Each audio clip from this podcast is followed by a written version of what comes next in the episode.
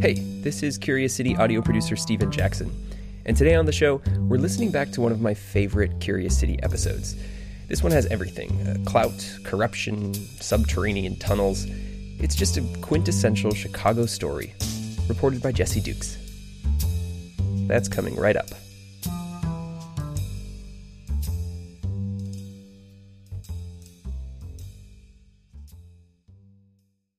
Think on your feet for our Fast and Curious 5K, a one of a kind race hosted by WBEZ and the Chicago Sun Times on Saturday, July 27th at Humboldt Park.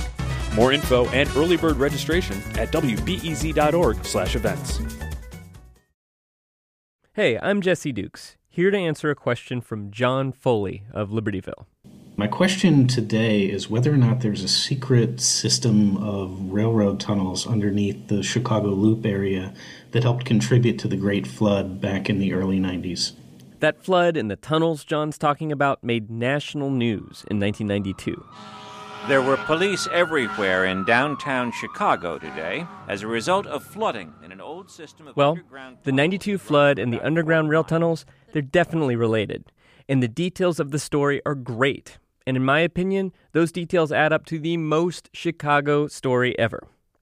That's an argument I made at a Curious City live event, and let me just say, I think our audience bought it. I'm going to play excerpts from that event so you can judge for yourself. Again, the 1992 Loop Flood, the most Chicago story ever. Here we go. I bet a lot of you know the answer to John's question. Um, yes, it is true. A system of underground train tunnels did lead to the Great Chicago Flood of 1992. What was buried in the reporting at the time, and what you might not know, is those train tunnels were never supposed to be there in the first place. At least, not if you're a stickler for little details like the law or what the contract says. So, the story of the 1992 flood starts 93 years earlier in 1899. There was a company called Illinois Telegraph and Telephone, ITT, and they get permission from the city to build a telephone system in the loop, and they're going to offer the hottest new phone tech. Telephones with dials. Now, their agreement lets them put phone cables underground in conduits or pipes, which would normally be like two or three inches, but for some reason they build these six foot tall tunnels. then somebody at IT&T gets the idea that they can put mini railroad tracks in those tunnels and run these tiny little trains. See, they have this business idea they're going to compete with the delivery carts in the loop. Um, back then, believe it or not, Chicago had worse traffic than it does today. You had streetcars, horses, carts, people, some automobiles, and it could take like two hours to get from one end of the loop to the other. So, an underground traffic free train sounds brilliant. The only problem, they never got permission from City Hall to build train tunnels. And City Hall is pissed they're not necessarily so angry that IT&T broke the rules, but because the alderman and the mayor didn't get their cut. Remember I said this was the most Chicago story ever? Okay, it took me 20 minutes to tell this. So, let me give you some bullet points.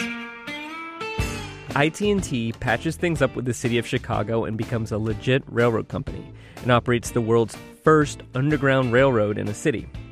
There are nearly 60 miles of tunnels, all connected to basements of buildings in the loop. Remember, connected to basements of buildings. At one point, they had over 200 people working in the tunnels. But traffic got better, and trains couldn't compete with delivery trucks. So in 1959, the tunnel company abandons the tunnels, and the city gets stuck looking after them. The tunnels were all but ignored for 30 years, and by 1991, there's basically one guy who, as one of his duties, is supposed to keep track of all 60 miles of tunnels. Now, the details of what happened next are in dispute to this day, but as best as I can piece together, in September 1991, a city contractor is replacing the pilings in the river. Pilings are those bundles of logs that protect the bridges from barges. At the Kinzie Street Bridge, one of the new pilings gets driven into the mud right above a tunnel and damages the ceiling. and a little trickle of water begins. Nobody notices until January 1992, five months later. A cable company working in the tunnels spots a leak. They call the one guy who keeps track of the tunnels, but the city has recently reorganized for greater efficiency, and they can't reach him. In March, the tunnel guy finally gets the message and finds the leak. He takes photos, shows them to his bosses, and tells them, This leak is under the river. That could be bad. Now, all this time, there's massive amounts of water pushing down on that leak, and it's getting bigger. In April, the city gets a bid to repair the tunnel, but it's too expensive. So they schedule new contractors to give a cheaper estimate on April 14th.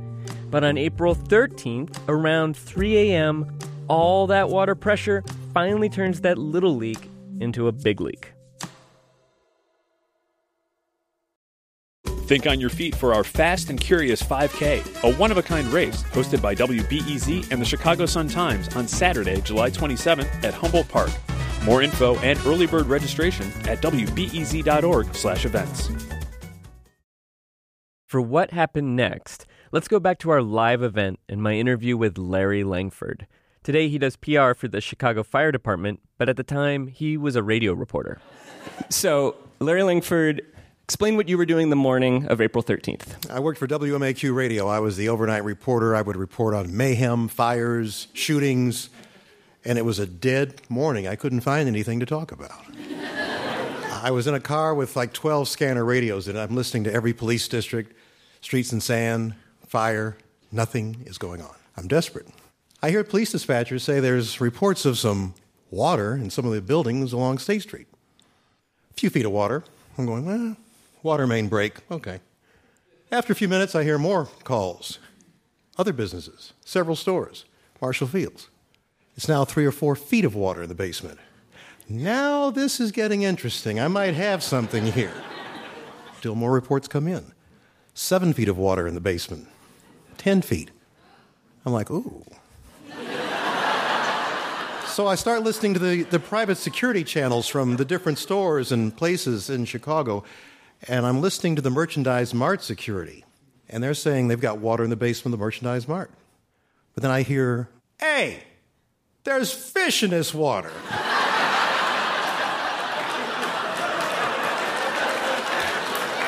well, that ain't coming from the water department.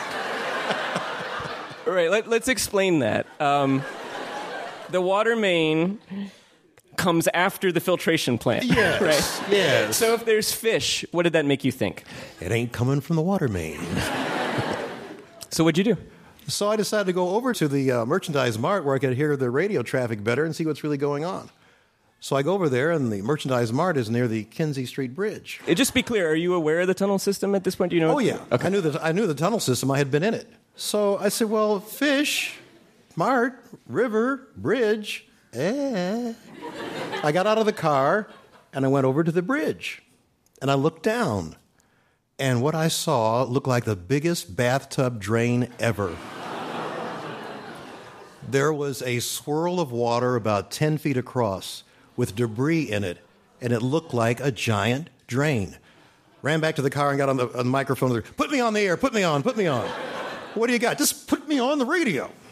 So I go on the air, and I said something like, I may have found the source of the water problem in downtown Chicago. it may be the Chicago River itself. I'm looking at the Kinzie Street Bridge, and below I see what looks like the world's largest drain. Somebody ought to wake the mayor up. About eight minutes after that report, sirens, fire department, police department, streets and sand, black city cars with officials and cigars. And the first thing I did was get out of here. So I left. Where'd you go? To the other side of the river. And what'd you see? I saw the crews were looking at the swirl, scratching their head. Uh, a few expletives were being used. It was a sideshow. Pickups started coming, dump trucks started coming. They opened up a hole uh, by the Kinzie Street Bridge and they started dropping mattresses in. All kinds of junk. trying to stop the flow of water. Why, why mattresses? Someone thought they would expand and, and seal up the hole. So, as Larry watches them try to stop the flood, another radio reporter, a young guy working for NPR, is on the scene. Chicago Mayor Richard Daley may get the city declared an emergency tomorrow. Today he was defensive in several appearances before reporters. What's your main, what's your main concern right now, is to stop Mayor? the flow of water going in. Mayor Daley, how did this start? We don't know yet. We don't know yet. How did this start? It was broken. We, we don't By- know yet. We don't know. cit- We don't know yet. The Chicago Board of Trade and the Mercantile Exchange suspended trading. The subway was closed. That's Ira Glass, reporting for NPR. And he explains dozens of buildings have flooded basements, including City Hall, Marshall Fields, the Art Institute. The city worries about electrical explosions, so they cut power to the loop. Tens of thousands of office workers evacuate. 15,000 people tromp down as many as 100 flights of stairs in the Sears Tower because they don't want to get stuck in the elevator. There is no danger. Please take your time, gather your belongings. The CTA deploys extra buses to help everybody get home. They have trainee cops directing traffic. And we can be proud to say it all went pretty smoothly. Nobody got hurt. But it did take six weeks to pump water out of the tunnels, and it took seven years to resolve all the legal battles. Remember, I'm arguing this might be the most Chicago story ever. To review, we heard about a construction project without the right permits, something buried underground that comes back to haunt us. We had helpful public servants, we had unhelpful public servants, a beleaguered defensive mayor, and here's the last bit of evidence I laid out in the live event. So in 1992, the Chicago tunnel flood, we had 250 million gallons of water flood into the tunnels and basements in Chicago, and it was believed to be the largest underground flood in an American city. It was until 2012, when Hurricane Sandy caused flooding in New York subway system with an estimated 500 million gallons of water coming in. So we're second to New York. How could it be more Chicago than that?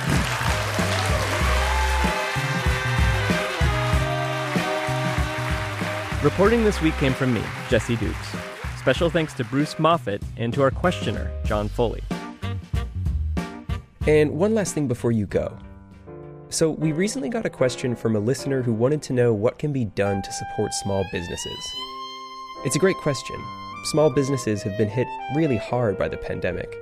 So, we wanted to hear from you. Do you know of any local efforts to help keep small businesses afloat? Have you organized in your community to support a local business? Let us know. Send us an email at curiouscity at wbez.org or find us on Twitter or Facebook.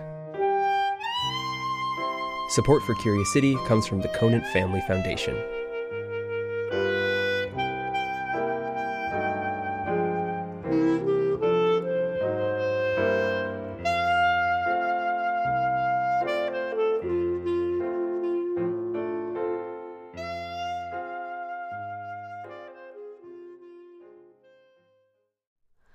Hi, it's Terry Gross, the host of Fresh Air.